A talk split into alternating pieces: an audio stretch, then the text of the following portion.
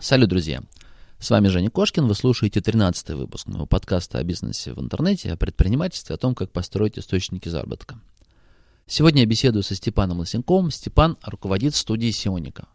Среди мастеров он так и известен – Степан Сионика. Степан делает дизайны для информационных проектов, для тех самых сайтов, на которые вы попадаете, когда пытаетесь решить а, какую-то проблему информационного характера.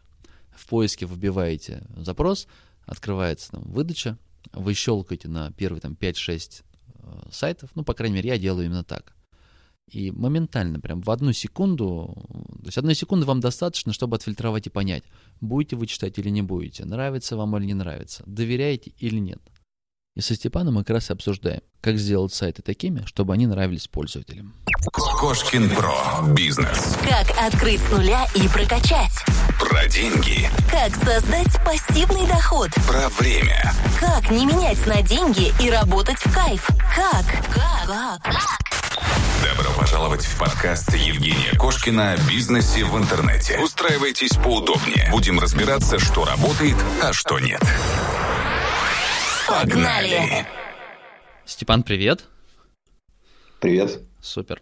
А, я позвал тебя поговорить на две темы. С одной стороны, мне интересно, как у тебя устроен бизнес по дизайну, а с другой стороны, так как ты непосредственно эксперт в дизайнах информационных проектов, уже поговорить об особенностях а, именно ну, информационных проектов и вот этой составляющей. Поэтому с какой угу. темы начнем? С, с твоего бизнеса? Слушай, ну, давай, да, поговорим про разработку, а потом углубимся уже и по информационникам пройдемся. Угу.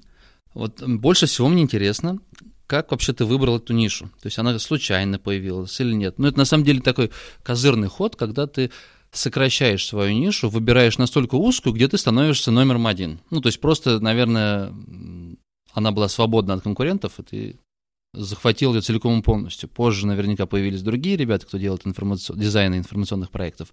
Может быть, они тоже были, но ты уже успел распиариться.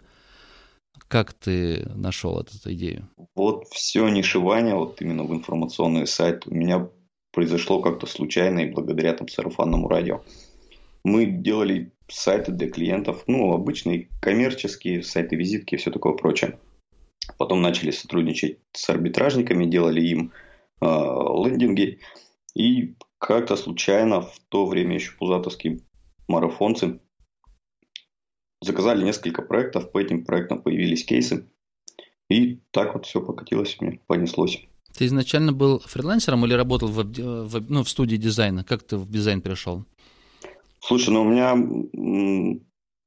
на самом деле через все прошел. То есть от наемного дизайнера, потом через свою студию. И сейчас опять фрилансер. То есть мне так удобнее работать. Просто это мой формат. То есть в какой-то момент у тебя была студия, обычная, вот обычный такой как mm-hmm. бизнес, когда, куда можно прийти, тебя mm-hmm. встретит менеджер, расскажет, обсудит, потом сделайте мозг, да, получается, клиент. Вот, и в конечном счете ты плюнул на такой бизнес, на такую форму ведения и решил а, полностью перейти в онлайн и заниматься, ну, как бы сказать, некоммерческими проектами. По большей части, да. То есть, вначале мы все равно организовались. Тоже у нас была студия в Екатеринбурге. Мы сидели прямо в компании с ребятами. У нас э, верстальщик был, программист. Я и он назывался менеджер проектов. Это, ну, контент-менеджер сейчас. Ну, вот, это, эта студия как раз была широкого профиля, без четкой выделенной какой-то специфики. Да, да, да. Брали за все на людей с улицы. Но у нас был свой профиль, то есть мы не брались за сложный программинг, допустим. Ну, те проекты, которые мы могли потянуть, мы за них брались в основном. Э, и работали вот как раз на клиентов с улицы, кто узнал с рекламы, допустим, с директа, кто к нам пришел, просто там по региональным справочникам каким-то. Ага. И, получается, в информационных проектах ты совершенно случайно оказался? В информационниках, ну, по сути, да, это просто течение обстоятельств и какое-то распространение сарафана. Как раз у меня, у меня был один из таких интересных вопросов, но очень часто что-то в бизнесе происходит такое кардинальное, не знаю, воля случая или заранее запланированный шаг, что ну, вот, меняет. И как раз в твоем случае, то есть даже не успел задать тебе вопрос, то есть я уже понял, что просто случайным образом оказалось, что информационные проекты э, требуют Слушай, дизайна, кто-то заказывает, угу. да, и покатилась волна клиентов, Ну uh-huh. и вы полностью переключились на эти проекты. Сколько всего сайтов ты уже сделал? А, информационников, наверное, больше 300 сделано. А, получилось как вообще в информационной? Это, наверное, какая-то внутренняя эволюция просто произошла.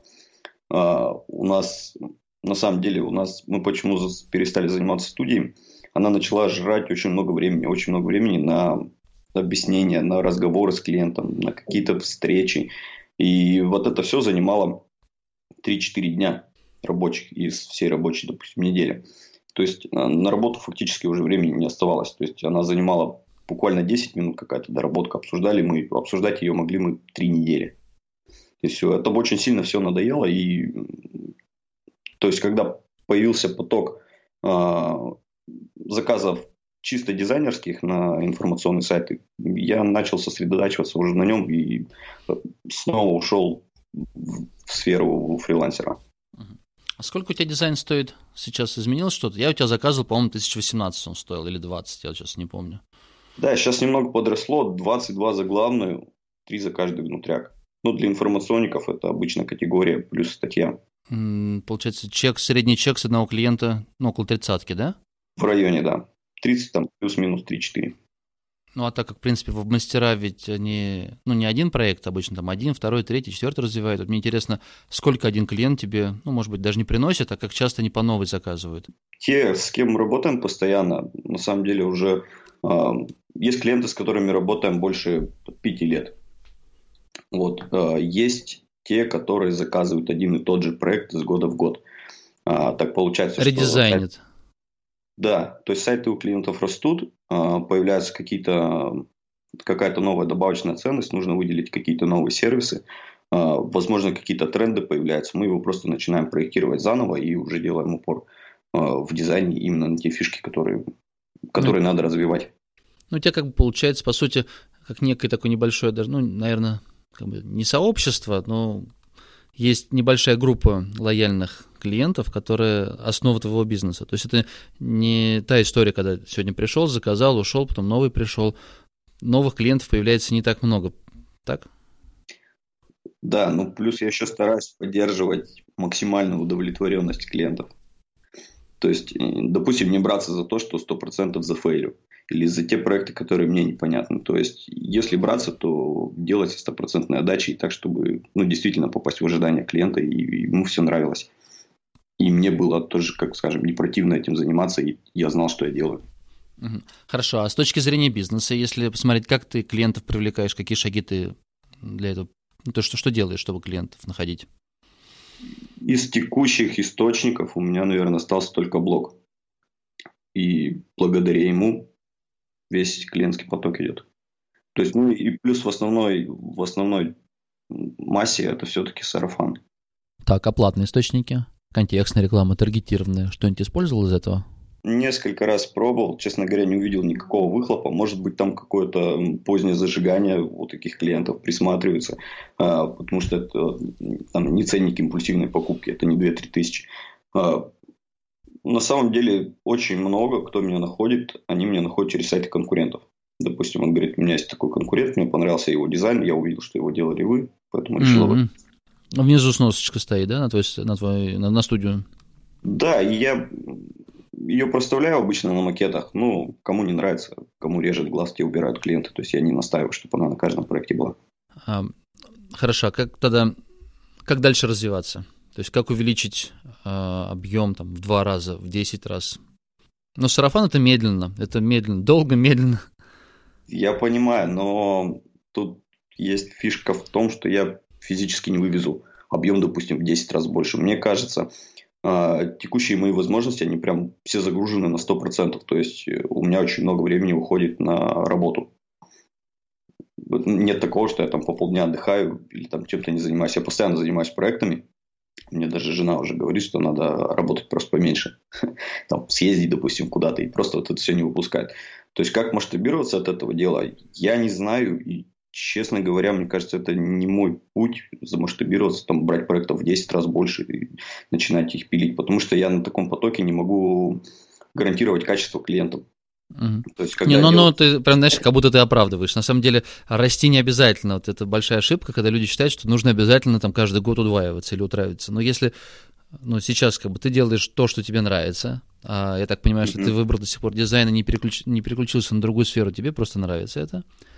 А, в жизни все комфортно, то есть ты нашел свою зону, из которой кто-то призывает выйти, а ты, наоборот, в нее вошел и не хочешь выходить. Ну зачем тогда обязательно расти? Мне просто интересно, как вот должна э, студия, то есть когда завязано все на одном человеке, по сути, потому что mm-hmm. качество обеспечиваешь ты.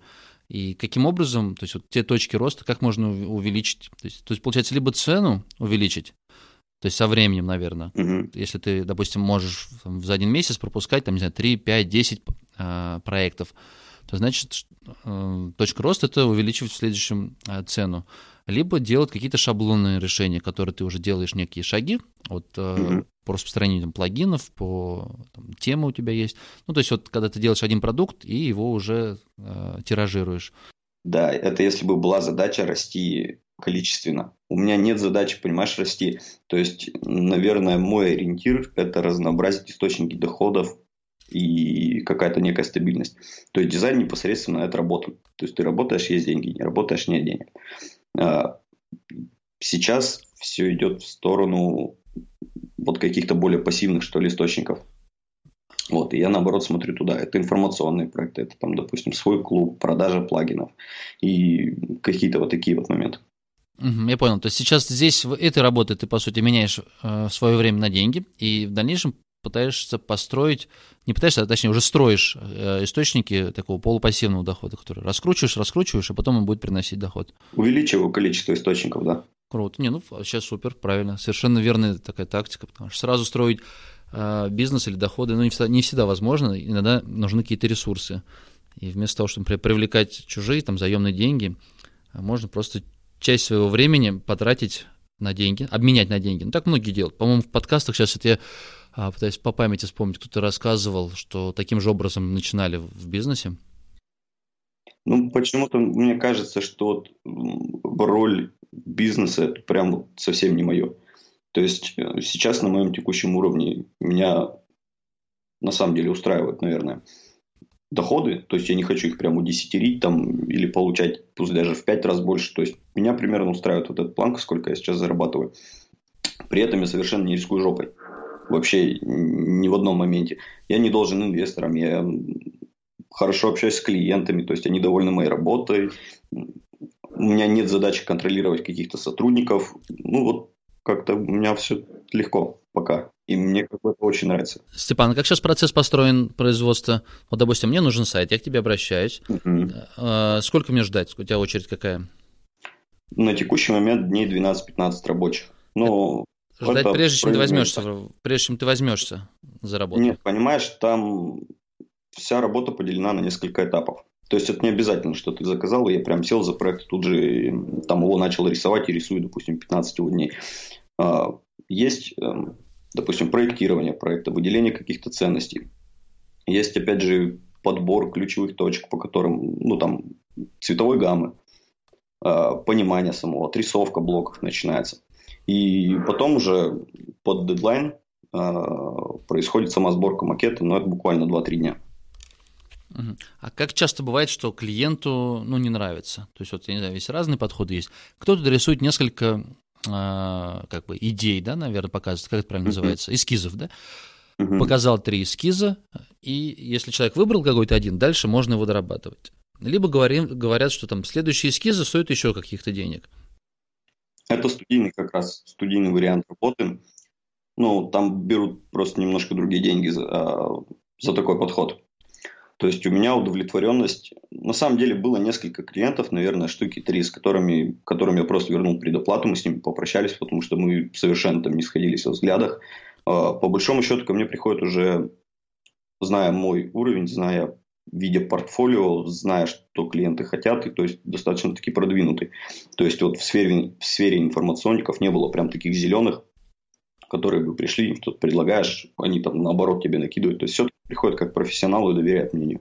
Ну, я думаю, опять же, те люди, которые к тебе приходят, это не юнцы, которые только что окончили курс, которые uh-huh. сделали свой сайт. Ну, то есть, если им потратить а, тридцатку на дизайн, еще там десятку, наверное, на верстку с внедрением на WordPress, правильно? А где-то, то есть 40 потратить на дизайн, то есть значит, у него проект должен стоить на вскидку там, ну, 1200-300 наверняка как минимум. То есть это явно не, не юнцы, и они точно понимают, для чего им это нужно. Некоторые клиенты есть, которые приходят, просто говорят, вот тебе тема, и делай все на свой вкус. А, есть продвинутые, которые говорят, мы хотим это, это, потому что этого ни у кого нет. И, допустим, делаем так-то. Вот это такие две категории особенно. То есть, что касается там ценника, отобьется он у них или нет, да, естественно, но новые проекты заказывают очень мало народу. А, по большому счету уже перерисовывается что-то готовое, что стартануло, что уже приносит какие-то деньги, и натянув новый дизайн на этот проект, там, разместив блоки более правильно, уже можно на следующий день ощутить какой-то выхлоп, там, улучшение. Степан, скажи, а, вот такой момент. Я когда у тебя заказывал дизайн, ты мне сделал классно, все здорово. Но потом мы решили вот эту добавочную ценность для сайта размножить сразу на несколько. Ну, то есть у нас есть верстка, у нас есть макет, мы немножечко изменили шапки, немножечко изменили цвета, но остальное все оставили. И так у меня сразу на ну, 5 или 6 сайтов, наверное, размножил. То есть, по сути, я получил вот эту красивую конфетку, обертку, а, там, если как мы посчитали, 40 тысяч на один сайт – а здесь на 5 на 6 поделить, то есть 7-8 тысяч это уже можно прям ну, буквально для любого новенького сайта э, внедрять. Вот такой подход, как ты считаешь, оправдан, не оправдан? Мне кажется, такой подход как раз имеет место быть. И многие клиенты просто заказывают дизайны, чтобы они были уникальные и для заглушек, допустим, какие-то обезличенные. А, либо как в твоем случае, ты взял один макет, размножил его, уникализировал для своих проектов, но даже насколько он у тебя на 7 на 8 проектов, он в любом случае является уникальным.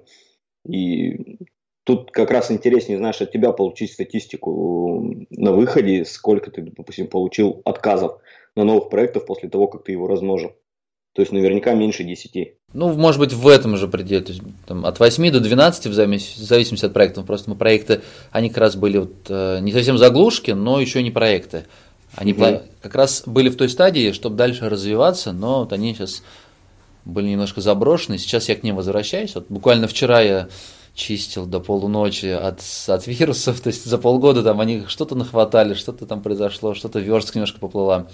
Вот, то есть, в принципе, пройдет полгода, я, наверное, тебе расскажу, как они поживают. У меня есть несколько, да, таких клиентов, э, которые мы как раз рисовали. То есть они прям так и говорили, Степан, нужен дизайн обезличенный, который мы на заглушке будем ставить. Если прям попрет, будем рисоваться все хорошо и прям с выделением там, добавочной ценности, с выделением каких-то сервисов, прям будем прорабатывать. То есть, да, потом так и делали на некоторых проектах, которые стрельнули. Ну, мне примерно так же, так я и примерно mm-hmm. и планировал. То есть, если проект уже ну, приносит деньги, тогда заказываем mm-hmm. сразу дизайн. Ну, то есть, прорабатываем глубоко полностью всю там структуру, да, как, что должно выглядеть. А для других это все равно выглядит лучше, чем какая-то тема. То есть, условно говоря, за те же самые 3-4 тысячи можно купить тему там, на Замфорест или вот среди русскоязычных тем, а, настроить ее, но она все равно как-то, как мы говорили, не вызывает, наверное, доверия, да, вот экспертности некой. Как у тысяч, знаешь, то есть э, темы, насколько я знаю, там 3-4 всего в Рунете, которые пользуются популярностью и, допустим, среди марафонцев есть очень малое количество тем, которые они используют, и они прям заезжены, и они не настраиваются, они не очень хорошо уникализируются. И то есть ты когда заходишь на проект, ну, я даже со своей точки зрения, то есть я сразу понимаю, на чем он сделан и примерную структуру у него. Ну, к нему меньше доверия, у него, значит, хуже будут поведенческие, вот при прочих равных. А здесь, когда ты вроде бы э, подкидываешь уникальный, он все равно же красиво нарисован пускай не так э, хорошо проработаны там шрифты или блоки, но потому что у тебя не однотипные. Вот э, тот дизайн, который ты мне делал, э, по-моему, для свадебного проекта, мы uh-huh. его и на стройку, мы его и на там, беременности, роды, и еще куда-то. То есть разноплановые. Но идея точно такая же, в шапке там, персона какая-то, uh-huh. Будь она с молотком или с ребенком, но все остальное так же. И вот сглажены такие красивые там плашки, переходы, шрифты. Да, да, да. Оно примерно так и получается. То есть, когда ты оставляешь структуру, но на самом деле оно сильно варьируется от тематики и от ниши.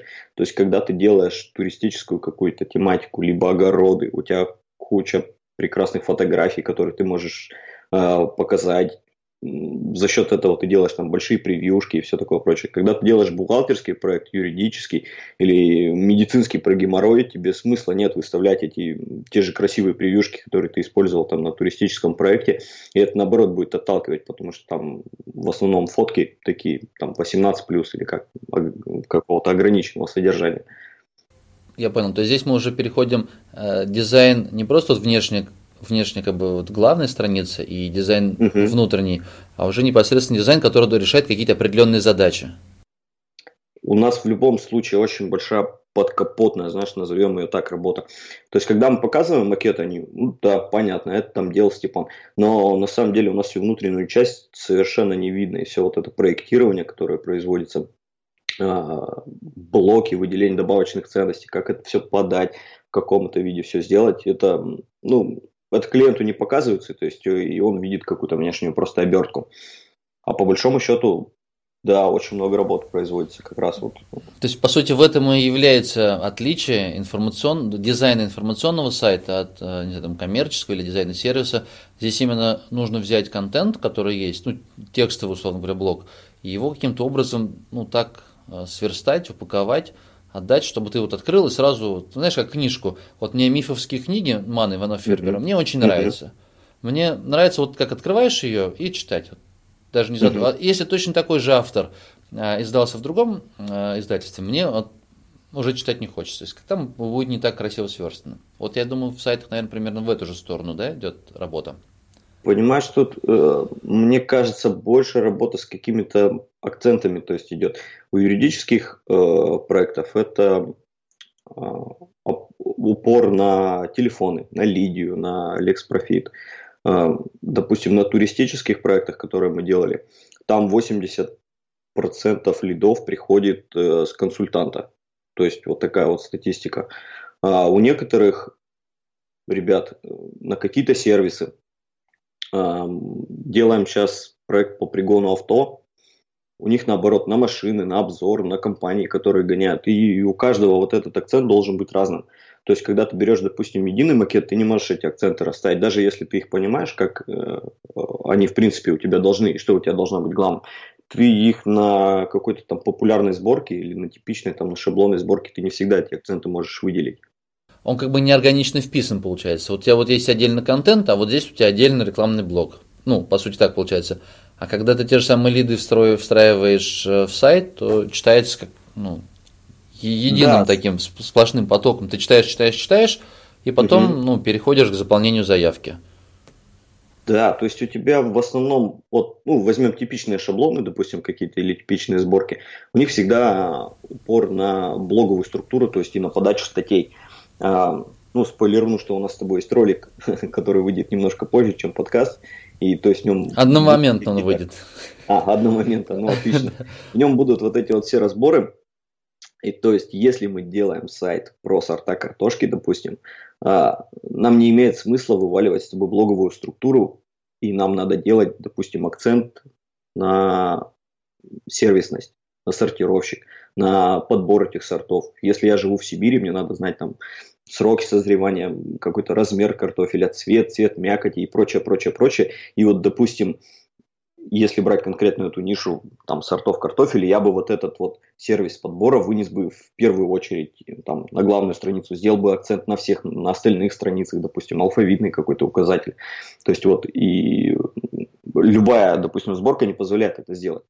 То есть ты ее ставишь, все хорошо, ты можешь наполнять статьями, там отличные настройки по SEO, по внешнему виду, по шрифтам, то есть и всякое вот это разное, но ты не можешь на нем сделать э, каталогизатор, вот этот каталог картошки. А добавить сложнее, вот если есть готовая тема, сборка, ты все сделал, ну, допустим, для тех э, людей, у кого уже либо готов mm-hmm. дизайн, то есть mm-hmm. вот добавить такие блоки и гораздо сложнее, чем сразу спроектировать все, или нет? Понимаешь, тут э, тут система такая, что, мне кажется, это надо с нуля все закладывать. То есть, есть некоторые метки, допустим, под категории, по которым это все сортируется и выбирается, и лучше бы их изначально знать. То есть, по каким ты принципам будешь делать выборки потом в дальнейшем. То есть, вот на проектировании как раз макета э, вот это все выделяется. То есть, а когда у тебя проект готовый, тебе потом по факту придется редактировать все статьи, чтобы внести в них нужные данные, по которым будет делаться выборка. А у тебя, мне интересно, есть ли какая-то обратная связь от клиентов? А за, за счет дизайна увеличивался ли доход? Вот за счет того, что более органично вписаны рекламные блоки, ну, наверное, больше по части даже не рекламных блоков, а вот перехода к заявкам, к, там, к лиде или просто к ЦПА заявкам. У меня есть вот по негативному, давайте начнем, начнем с негативного. А, его в принципе нет, то есть и сколько я последнее даже время начал собирать вот этот фидбэк от клиентов, все клиенты говорят, что мы начинаем любить свои сайты. То есть это, наверное, главное преимущество. Что касается каких-то финансовых показателей, а, один мне подарил Apple Watch. То есть за счет того, что у него сайт дизайн окупился за месяц. А, есть Кирилл Токсиков. Токсик. Uh-huh. Все его, в принципе, знают, тоже популярная личность. Он тоже заказывал макет на работающий проект. Он у него окупился за месяц также точно за счет э, правильной расстановки блоков. Вот. И по ребятам, сколько я спрашиваю, в основном у всех, у кого проекты работающие, потом на них садится какой-то дизайн, Uh, уже более профессиональный, там, с выделением каких-то там элементов и с правильными акцентами. То есть он отрабатывает свои деньги вообще безусловно. И также много, допустим, клиентов, кто перед продажей заказывает просто дизайн, потому что это плюс сотка к проекту. То есть у него есть некоторые показатели, он, допустим, сколько-то там ему приносит, но мы, допустим, натягиваем сразу же новую тему, и люди его выставляют на Телдере. И ну, то есть при каких, при каких суммах плюс сотка? Ну, мне так на вскидку, я бы сказал, там, плюс например, при, при, не, понял, например, 500 или 600, если он стоил, то так его проще продать. Ну, потому что хорошие обертки, это добавочная стоимость. Это, конечно, плюс сотка легко. Но если он стоит, например, 100-150, то вряд ли сотка. Или нет, или точно так же может вполне. Не, не, нет. Я тут, наверное, знаешь, больше говорю про проекты миллион плюс. Вот такие. А, ну там, там, там да, ее сложно понять сотку. Там даже, наверное, не в сотке дело. Мне кажется, там либо ты продашь, если он красивый, ты его продашь, а если он не красивый, то э, миллион у него прям сильно повышается популярность, мне кажется, когда он выглядит не так, как все Конечно. Остальные. Он выглядит уже не как э, сайт а да, как они пишут, да. сайт по пузату. То есть уже такой, если вначале это помогало продавать, то сейчас больше такой, э, даже негативно немножко, потому что кучу сайтов налепили по курсам, по старым, наверное, трех-четырехгодичной давности скачанных, на складчных. Но мы можем камень в огород пузато кинуть, у них есть тоже типовая сборка Ее, по-моему, делал Андрей Марковин. Если вы выбираете нишу и видите в топе сайты с марковинской темой, то туда прям можно залетать, даже не раздумывая, и заказывать статьи и все, потому что там свободно. Я больше о том, что информация в этой сфере очень быстро меняется, а люди, которые скачали там, двух-трех годичной давности курсы и сделали сайты, но они явно хуже, чем те, что делают. Есть, есть такое дело, да. Сейчас многие начали уже просто дальше двигаться и делать э, намного больше, допустим, чем дается в марафонах. То есть марафон это некоторая, некоторая база, которая позволяет понять, что такое информационники, допустим, вообще. И понять, как это устанавливается, как это работает, как работает система, какой-то конвейер. Все, но если ты хочешь делать успешный статейник, и просто входить в информационный сайт и работать там на потоке, то это прям действительно бизнес уже начинается, а, какая-то стабильная работа, и надо делать намного больше, чем это рекомендовалось там 3-4 года назад. Степан, скажи, а как, как бы вот оценивать дизайн? Вот э, это сугубо э, такое личное, вот тебе нравится или не нравится, допустим, я заказываю, угу. получаю на выходе, и вот он мне, может быть, нравится, может быть, ну, либо так говорю, нет, здесь что-то не так, надо доработать. Но ведь я, получается, представитель какой-то определенной целевой аудитории, я могу совсем неправильно воспринимать. То есть я делаю сайт для тех же самых, а, там, а, сайт про беременность, и мне кажется, что здесь не так.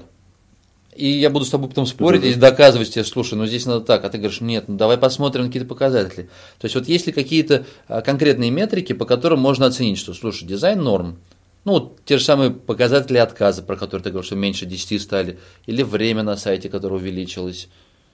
Давай возьмем две полярные ситуации, а, два вообще совершенно разных проекта. Один случай, когда, допустим, мы тебе нарисовали дизайн для твоего личного блога, и он вот прям лично тебе не нравится, и ты говоришь, ну вот тут не вариант, там не вариант, давай тут переработаем. Тут вообще никаких вопросов нет, то есть и на самом деле вся оценка эффективности, наверное, какой-то и идеальности дизайна заключается лично в твоем мнении о нем. То есть, как тебе с ним комфортно работать, насколько он тебе подходит, насколько ты ожидал такой макет увидеть. Вот. Но есть вторая история, допустим, у ребят с арбитража, а, которые заказывают лендинги. Вот мы делали лендинги по кредитным, кредитные, а, делали постройки. У них получается конверсия по 25%. То есть ребятам совершенно не важно, нравится он им, не нравится, у него встроены какие-то фишки, которые они считают, что они вот работают, и тут даже я не вмешиваюсь, нравится, считаю ли я правильным их присутствие или нет. То есть, когда конверсия у макета, у сайта 25%, это прям вообще жир. То есть, я считаю, что это очень хороший вариант, то есть, очень хороший макет мы сделали, то есть, прям не, ну прям ты полярные такие ситуации рассмотрел, да. Если у тебя 25, если это качает, это если деньги ты только успеваешь паковать, то не у тебя вопрос такой, да. да, не возникнет. Но когда ты в обычной ситуации, вот я, например, заказал, а у меня уже серьезный проект, ну, вот, условно говоря, как раз вот э, приносит например, 50 тысяч в месяц. И теперь я понимаю, что мне вроде бы хотелось сделать дизайн. И вот я не могу понять, он лучше стал или хуже? Вот каких, кроме, ну, знаешь, что меня смущает, если честно, вот, а, время на сайте. То есть, угу если вот, то есть, считается, что чем дольше, тем лучше. Но ведь это тоже неправильно. Может быть, он слишком долго ищет информацию. Это ведь минус. То есть он ее вместо того, чтобы найти за 30 секунд, он потратил 2-3 минуты, чтобы найти ну, ту информацию, которую мог бы сразу отдать, а не прячешь ее в самом конце. То есть, по сути, это ну, логично, что это минус.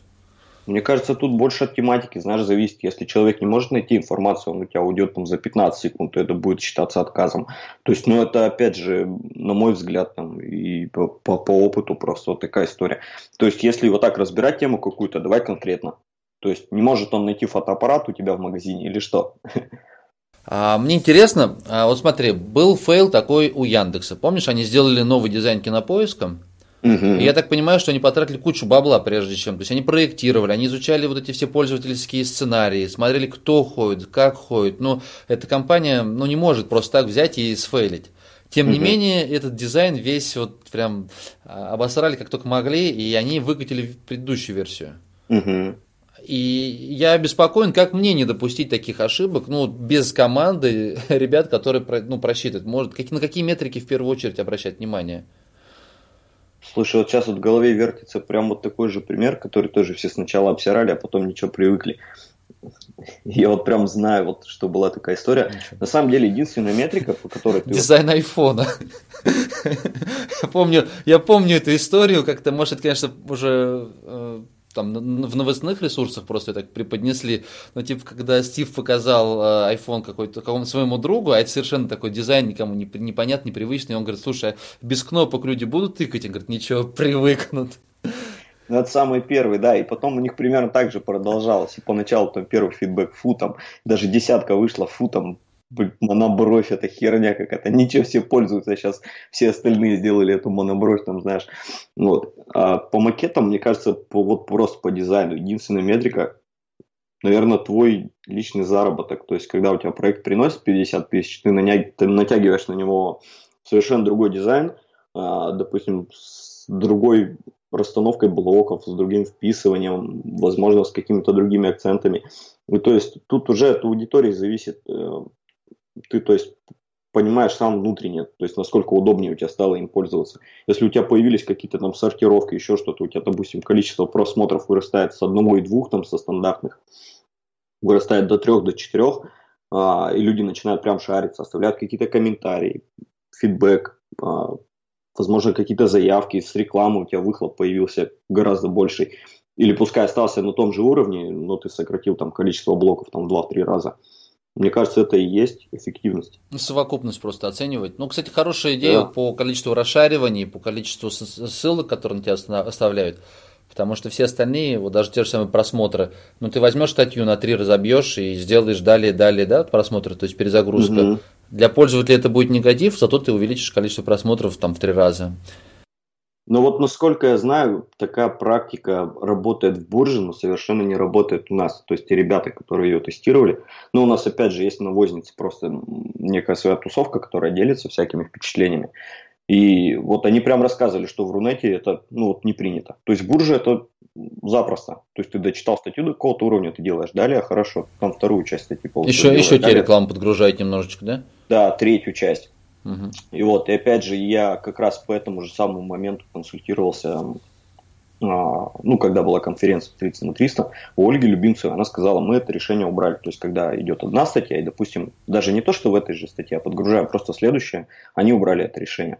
То есть, оно тоже у них что-то не вкатило.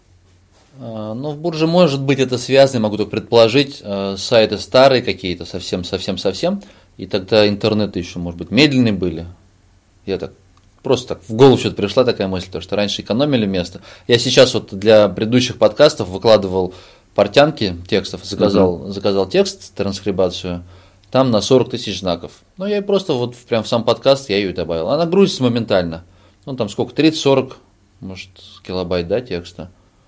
Если это, mm-hmm. да, 40 тысяч знаков, это 40 килобайт на скидку. Ну, может быть, с рисунками, с картинками, в PDF-ке, а, там, я не помню, 200-300 килобайт. Но все равно это моментально грузится. А может быть, тогда еще давно-давно э, веб-мастера, которые э, вошли, то есть все-таки mm-hmm. у них раньше гораздо раз, раз, развитие интернета произошло, и тогда кто-то начал делать, бить статьи на куски, и потом вот по накатанной пошло, пошло, пошло.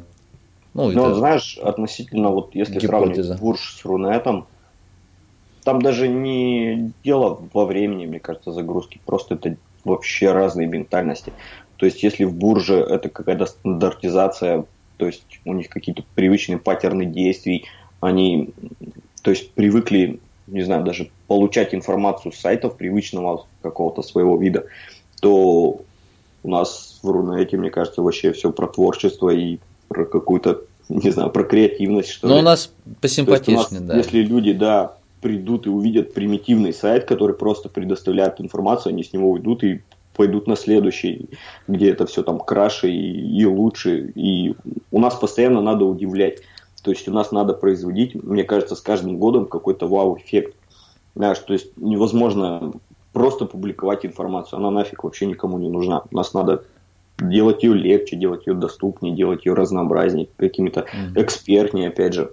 Ты знаешь, чтобы на контрасте понять, э, как э, выглядит ментальности, достаточно посмотреть настоящий такой трушный китайский сайт. Это пипец. Блог на блоге вырви глаз просто, вот, я не знаю, а желтые страницы 90-х. А, Степан, как, как ты, вот ты только сейчас про тренды заговорил, а как они, как часто меняются? На мой взгляд, где-то раз в год. То есть, ну, я вот опять же сужу по себе, причем я не очень плотно там верчусь в этой теме, но мне кажется, где-то раз в год. Если в прошлом году мы делали одни проекты, в этом году мы на них смотрим, блин, они сделаны совершенно там неправильно или как-то можно было здесь улучшить, мы уже делаем по-другому. В следующем году по, по третьему, тут опять какая-нибудь сетка появилась. Или Google вкатил какое-нибудь обновление Bootstrap, где там из 12 колонок получилось 14, и они ее признали новым стандартом. Уже делаем и так и сяк. То есть вот, знаешь, я вот рисовал, смотрю на свои проекты, которые я делал даже, наверное, лет 10 назад, вот так возьмем. Там были очень мелкие шрифты, то есть какие-то большие шапки, была, был левый сайдбар, то есть вот опять же, вот так. Потом пришло развитие, допустим, каких-то палечных систем телефонов, э, планшетов, где люди листают и скроллят правым пальцем. То есть сайдбар перекочевал вправо, то есть это основная причина, почему он с левой стороны из, из прошлых проектов переехал, допустим, вправо. Вот, уменьшаются шапки, мы даем уже на первом экране полную информацию, которую запрашивал посетитель. И, то есть, все это развитие идет какая-то эволюция, и, соответственно, под это все дело подстраиваются, то есть, макеты. Uh, убираем шапки, уже работаем непосредственно с юзабилити, прям даем информационный дизайн, где идет работа только с сеткой, допустим, со шрифтами, и совершенно без всяких там картинок. То есть вот как-то это все эволюционирует, ну, примерно раз в год. А так вот, э, чтобы все время быть в курсе, в, в теме, где подсматривать, у кого тырить идеи, на кого поглядывать. Чтобы не пропустить, чтобы не пропустить, ну, то есть ага. все время же, здесь нужно все время бежать, чтобы оставаться на месте. И тебе нужно да? не на конкурентов смотреть, которые ближайшие, а ну, куда-то вперед, потому что ты сейчас внедришь, и это начнет работать через там полгода-год. Ну, надо смотреть на тех, кто на самом деле нам, не знаю, трафик дает и кто является крупными игроками на рынке. Понятно, что это не ФБРу, э, допустим, статейник все Рунета, а, допустим, Яндекс Журнал. Вот у Яндекса журнала новая сетка, большие картинки, у них совершенно другая модель монетизации, что мы с тобой разбирали в видео. Э, у них хорошие шрифты, у них нет там тизеров, какого-то засилия, у них есть там галереи, правильные блоки внимания, нет портянок текста. То есть вот это все и надо внедрять у себя. Да, периодически. Это на самом деле не столько много усилий требует, как вот об этом я рассказываю, допустим. А, это такие мелкие задачи. Один раз их стоит сделать, появился какой-то тренд, можно под него переиграть, прям все проекты, знаешь, э, допустим, увеличить шрифты с 16 до 20 и там увеличить межстрочный интервал. Это один раз сделал, все, оно дальше у тебя работает, и ты прям повысил этим удобство, юзабилити. Слушай, а вот такой момент, а вот есть, наверное, как бы дизайн для информационников, вот стандартный, то есть как бы ты только что даже произнес, что а, в первом экране как можно больше там полезного уже сразу отдать mm-hmm. человеку, вот, ну еще вот я помню, ну, в принципе, наверное, все сейчас еще пока сайты остаются сайт-барами, mm-hmm. а, наверху вот эта навигация остается, но тем не менее я знаю, что э, страницы, на которых лонгриды, во-первых, ну это буржуйский проект, откуда я вот это, ну первый раз увидел, что, наверное, год или два uh-huh. назад мне показалось дичью такой, когда первый экран это просто либо картинка, либо фон и на нем текст, заголовок, uh-huh. условно говоря. Uh-huh. Вот. Дальше начинаешь скроллить, ты без сайт-бара, у тебя все на всю ширину идет текст, и ты таким образом потребляешь контент, как будто бы ты листаешь просто вот одну большую страницу. А, и сейчас я так вижу крупные проекты, некоторые уже внедряют подобную тему. А, вот я смотрю, у Big Picture что-то подобное, угу. Lifehacker, по-моему, такие же статьи уже публикуют. То есть это вот сейчас тот, тот тренд, который, ну, условно говоря, этого года и ближайший там год-два, так многие новые проекты, они ну, изменят свой дизайн или же нет? Да, мне кажется, вообще все переиграется. Просто у нас какое-то позднее, что ли, зажигание у всех. Мы вот эти вот проекты без сайдбара, мы еще, наверное, год или полтора назад начали делать. Да, реально, полтора года назад начали делать. Все говорили, что за дичь, а куда прилепляшку цеплять, а куда там этого, еще какие-нибудь, куда мне эти тизеры, там, обливки, допустим, прилеплять, чтобы они у меня катались по экрану. Все прошло в этом. У нас даже была история, что я Лехе рекомендовал смарту. Я говорю, Лех, а что ты так не делаешь? Он говорит, ну у нас пока вот этот sidebar работает, то есть мы действительно какую-то копейку получаем. Все, мы съездили на конференцию, он действительно говорит, а, блин, надо так и делать вот, ну, сейчас. То есть мы так видим, что надо прям давать чистую информацию вообще без дизайна, без всяких sidebar ов, без всякого вот этого говна, и чтобы ничего не отвлекало. И чтобы там было там пара блоков в статье. То есть реально все к этому движется, и чтобы сначала смотрим. полностью отдать, отдать контент, полностью, условно говоря, насытить внимание человека, усыпить бдительность, не раздражать его блоками, и в конце потом ему дать блок, на котором просто кликнет, условно.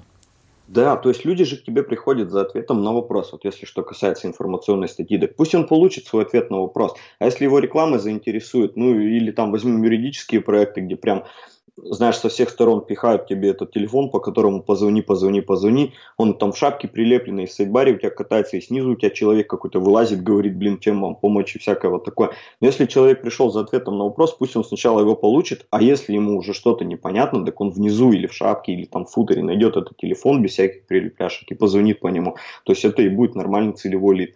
То же самое касается и с директом. Вот на мой взгляд. Зачем я им буду там, в первом экране или там в первых двух экранах пихать это все рекламой вот этой, чтобы он по ней кликнул и куда-то свалил, и чтобы у меня засчитался отказ. Когда он спокойно почитал статью вот эту, если реклама действительно целевая, ему какая-то там прилетела а, по его статье, ну, по, по его истории поиска, то он на нее кликнул, спокойно перешел, не знаю.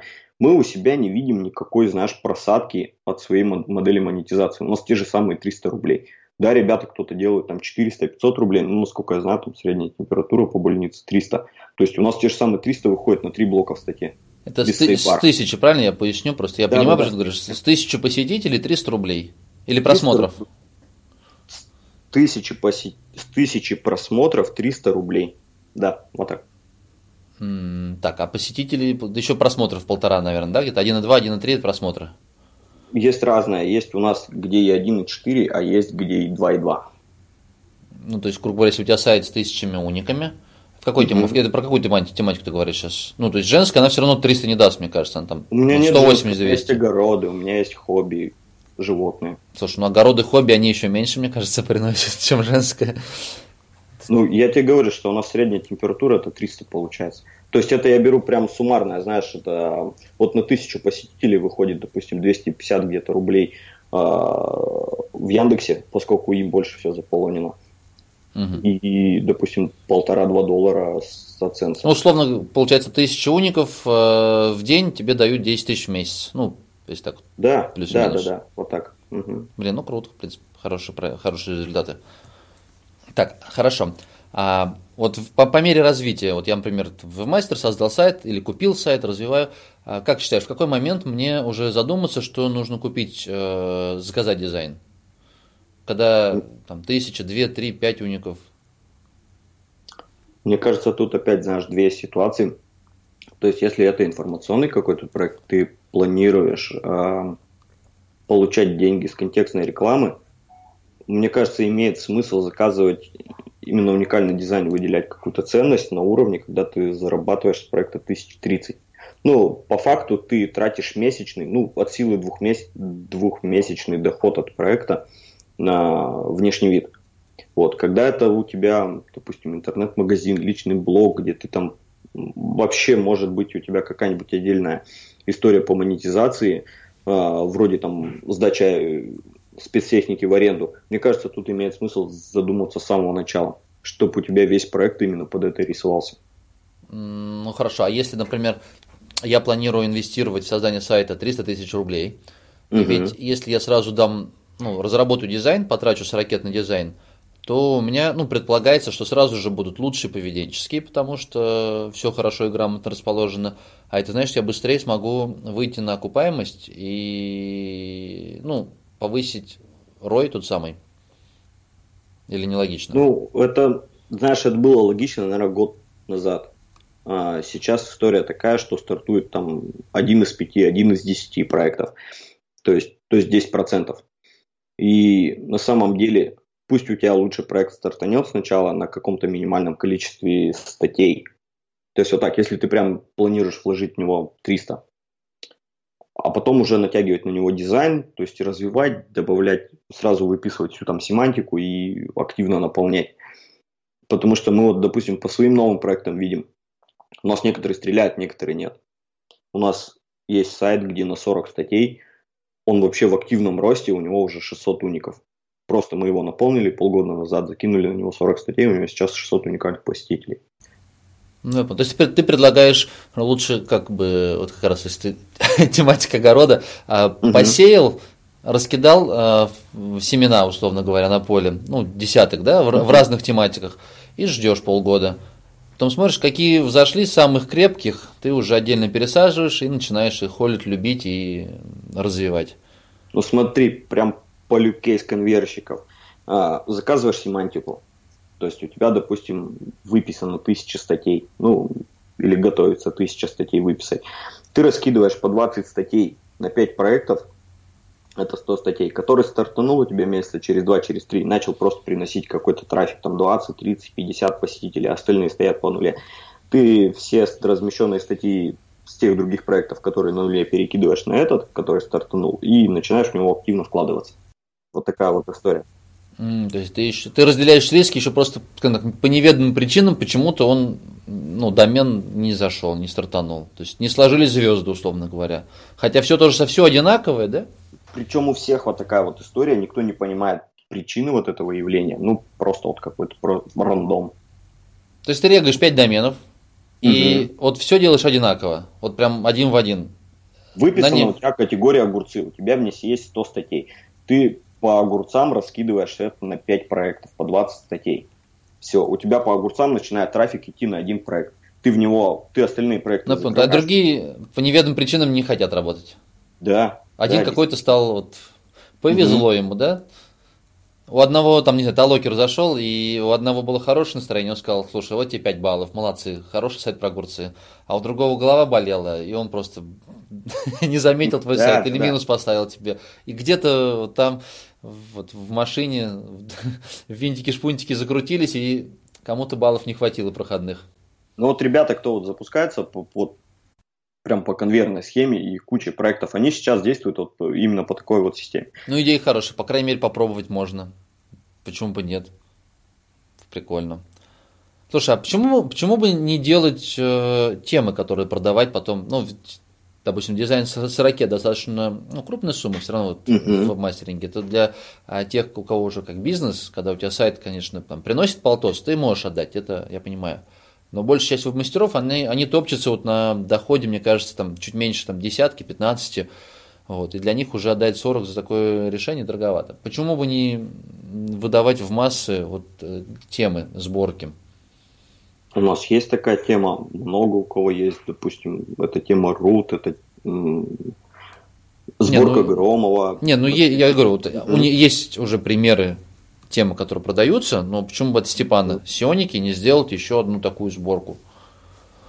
Но у нас есть на самом деле такая сборка, которую мы рекомендуем, допустим, вот для таких там заглушек или начинающих каких-то проектов, которым не рентабельно просто вкладываться в уникальный дизайн. Мы ее сделали, она у нас доступна там в закрытом своем разделе. И то есть ее народ очень активно использует, и насколько я знаю, она там месяца за 3-4 за получила распространение на 350 проектов. Ну, вот ты про ту тему, которая в навознице в, твоей, в твоем закрытом да. сообществе. Ну, mm-hmm. нет, я посмотрел, она, ну да, вот для как раз заглушек, для старта, она, ну, подходит, хорошая. Но mm-hmm. не, не сказать, что ты на ней будешь сайт развивать. Мне почему-то показалось, что она слишком примитивная, слишком простая. Может, я не так глубоко, конечно, копнул, не посмотрел. Но просто вот те проекты, ага. которые ты делаешь, вот, вот возвращаясь опять же, а, когда я у тебя заказывал дизайн и потом его тиражировал на 6 или на 7, то есть это все можно же автоматизировать немножечко условно. То есть сделать угу. вот э, приличный какой-то дизайн информационника, прям вот дизайн дизайном. А, и возможность вот менять сетку на главной. Ну, я опять же, тут давай вернемся к проекту о геморрое, допустим, на сортах картошки. У них совершенно нет ничего общего. Или к проекту о туризме и геморрое, там, или медицинскому какому-то. А, вот в моем представлении тут совершенно разные угу. подходы и совершенно разные ключевые точки, на которые стоит э, делать акцент. То есть именно поэтому я не вижу вообще применения какой-то одной единственной теме, которая будет прям универсальна и вообще там супер-пупер, знаешь, там пользоваться популярностью, и все на ней любые там проекты будут поднимать. На Земфоресте ты видел, какое количество продаж у тем? Я сейчас не помню, но мне кажется, там за 50 тысяч продаж может быть у одной темы. То есть не установок, там лицензии на один сайт. Я когда-то покупал там тему Авада, вот я могу угу. сейчас зайти посмотреть, но это 3 или 4 года назад у нее было 20 тысяч, по-моему, установок. Сейчас я там уверен, что за сотню тысяч перевалило количество продаж. Слушай, я вот такую тему вот еще не копал, но я год назад купил проект на теме маффин, называется. А, я, честно говоря, вообще не понял, блин, вот это вот творчество, короче, буржуйского, что ли, так назовем. Там можно сделать реально все. Вот я даже не могу вот это характеризовать какими-то бытовыми примерами, но там просто делается все, там куча всяких шаблонов данных, ты можешь все настраивать, ты можешь все вывести, и вот блин, мне вот непонятно просто для чего это вот конкретно мне. То есть это же по факту нагружает систему. То есть давай представим, что нам надо вскопать грядку бабушки под сельдерей. Блин, там метр на метр, она тебя просит скопай. Ты такой едешь и покупаешь экскаватор прям реально вот любой, короче, чтобы просто вот это скопать. Хотя тут с этим делом справляется обычная лопата, там и 15 минут времени, там 10 минут времени. Ты вот это все перекопал, все, у тебя задача выполнена. То есть вот это отличие, знаешь, индивидуальной разработки от каких-то сборок, которые позволяют вот совершенно все. Я понимаю, что экскаватор, он намного лучше, там он функциональнее и все вот это, но у него избыточная мощность, то есть избыточное количество вот этого всего, что нам вообще не требуется. То есть, когда мы делаем проект под себя, мы закладываем в него именно то, чем мы будем пользоваться. Все. Угу. То есть, делали, сделали ну, проект. Тема. Согласен. М? Я как раз к этому тоже пришел, потому что эта тема, они такие тяжеловесные, неповоротливые, они, может быть, там симпатично красивые. Ну, угу. немножко небольшая проблема с русскими шрифтами, угу. потому что они изначально буржуйские и смотрятся на буржуйских симпатично. Как только ты ставишь русские, то начинается вот, блин, танцы не получится. Ну, некрасиво смотрится. Но если даже ну, ты вот сделаешь на конфе, угу. На конфе как раз вот на 30-300 подошел тоже участник, там, Женя. Он сказал, у меня есть там кулинарный сайт, а, он сейчас стоит на какой-то теме, я даже ее совершенно там не знаю. Он говорит, ну у меня просто настолько все там через жопу сделано, у меня, говорит, какие-то доп. поля, инструкции, там, вот прям там ингредиенты, все вот это пересчитывается. Он говорит, давай сделаем вот это что-нибудь, говорит, новое, но прям легкое, чтобы это я вот все наполнял, там зашел и вот это все переделал. Ну, там настолько совершенно, знаешь, другая структура данных, и как это mm-hmm. все перенести и сделать удобно аварийным, вообще непонятно. Тут один вариант, то есть прям начать с нуля. Знаешь, вот такая вот мне непонятно, честно говоря, как использовать вот эти вот макеты, насколько они, вот, знаешь, тяжеловесные, там еще что-то вот. Не знаю, Жень. Тут ну, я для себя пока вот определился, что в начале вот с каких-то удобных таких вот э, легких тем, ну, по типу угу. той, которая у тебя вот э, в твоем сообществе, или по тем темы root, вот, а дальше уже, когда проект развивается, уже выбирать возможно, как бы, время, когда ты натянешь на него какой-то хороший дизайн. Угу. Окей. Так, ну и давай, раз уж ты про свое сообщество заговорил, а, расскажи, сколько там сейчас человек, что там крутого. Я просмотрел, мне понравилось. Я вот в общем, как сказать, а, рассказ... показал, что там внутри, небольшой mm-hmm. видосик снял. Mm-hmm. Вот, а, но ты лучше знаешь, какие конкретности, какие там вкусности. А, ну, сейчас там чуть больше, чем 260 человек. А, началось вообще вся движуха началась с того, что нам для своих проектов не хватало каких-то мелких там плагинов или элементов.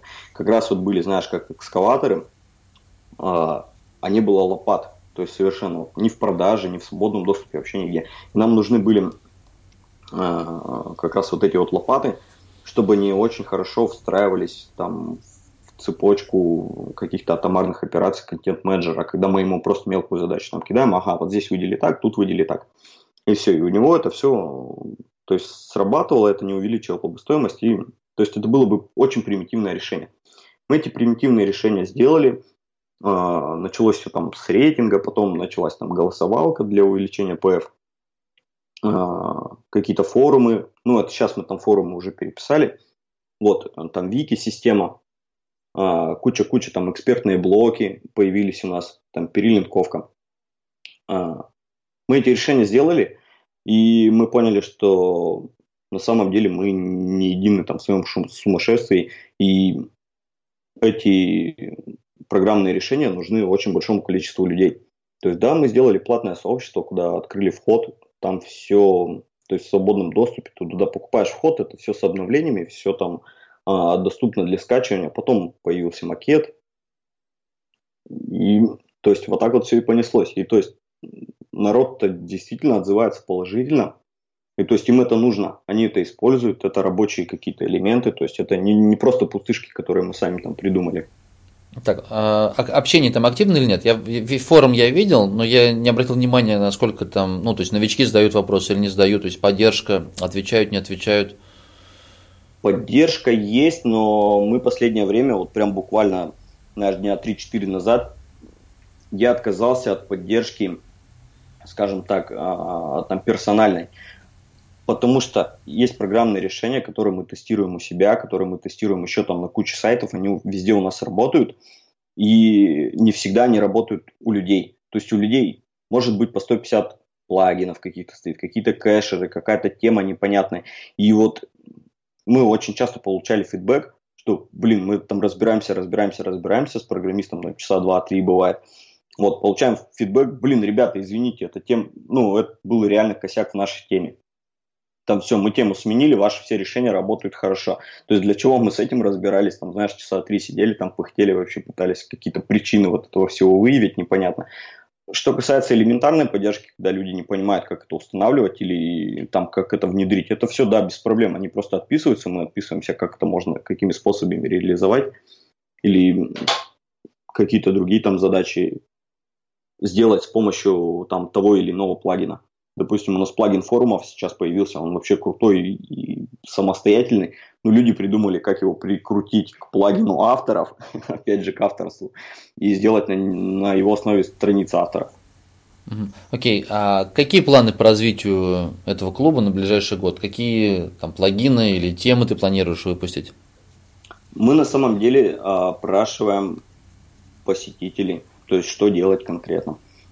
Сейчас в разработке геймификация. То есть мы прям хотим сделать что-то такое вообще супер крутое, когда люди будут дочитывать статью и потом еще а, взаимодействовать, либо ее репостить, либо оставлять комментарии. Прям вовлеченность была бы у людей. Но это в планах, это мы прям вот разрабатываем, непонятно как это, конечно, еще все сделать и запрограммировать. Что касается новых плагинов, мы дорабатываем все старые, во-первых. То, что у нас было написано, мы их там переделываем, оптимизируем и все такое прочее. Ну и плюс по мелочи там дописываем. Недавно сделали адаптивные таблицы, допустим, а, переписали форумы те же самые. То есть форумы прям вообще зашли, мне кажется, это такая бомба для ВП форума. Я почитаю, интересно. Слушай, а ты про геймификацию сказал, я только вчера э, где-то, вот, по-моему, на VC читал статью. Э, Financial Times, они у себя, если не ошибаюсь, они, по-моему, выкатили такую, как экспериментальную версию по геймификации статей. Э, то есть планируется, что ты читаешь, и у тебя типа очки какие-то скапливаются. И потом, в зависимости от того, какие материалы ты читаешь, по разным направлениям, ну, грубо говоря, ты изучил там какую-то определенную тему там, на 34%. Или здесь угу. ты набрал сколько-то очков. Ну, то есть вот я сейчас просто ну, направление тебе скажу, вот как они двигаются. То есть не детально всю методику, как они рассчитали, ну, по крайней мере, это интересно, когда человек целиком полностью у тебя тусуется на, на, в этих разделах, и набирает какие-то очки, например, там трейдинг, или там инвестиции, или же там заработок, может быть, там про недвижимость он больше всего читает, или про налоги. И у него со временем, там, проходит там, полгода, год, у него скапливается статистики, он у себя видит, что вот он здесь вот так вот прокачался, а здесь так прокачался. По крайней мере, это какой-то дополнительный элемент такой интересный. Ну, это вообще это жирная тема на самом деле. Вот то, что ты рассказал, а, мы это, конечно, пока не знаем, как реализовывать. Короче, у нас более все примитивно. Дочитал, получил там одно сердечко. Да, да, да. Но если мы сохраняем результаты пользователей, это прям, мне кажется, это вообще топчик, и можно про это вот задуматься. Когда мы, знаешь, там людям, которые изучают, изучают там в нашей огородной тематике какой-нибудь там посев моркови, и он прочитал наших там 5 статей, 5 статей прокомментировал, что-нибудь где-нибудь разместил еще, и мы ему просто дарим пачку моркови, которая там в интернет-магазине стоит там 11 рублей, 14 рублей. То есть у нас это получается еще дешевле, чем просто комментарий заказать, который мы там по двадцатке на турботексте берем.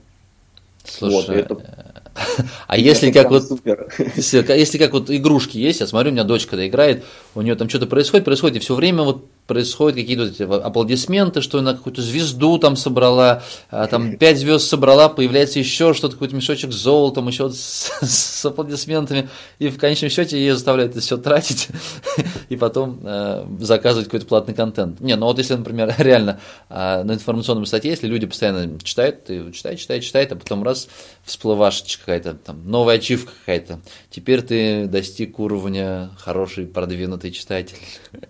Слушай, мне кажется, это, знаешь, эта тема такая даже не то, что наших плагинов каких-то разработок, а это просто одна из там трендов и направлений, то, что произойдет дальше. Это появится, допустим, через год, через два, когда уже мы будем вовлекать не просто текстами, а какими-то, вот, знаешь, там этими писькомерками, когда там люди меряются, что-то там зарабатывают, статьи прочитал, что-то там сделал, какие-то звездочки получил, на эти звездочки купил морковь, знаешь, морковь обменял там на, на кабачки.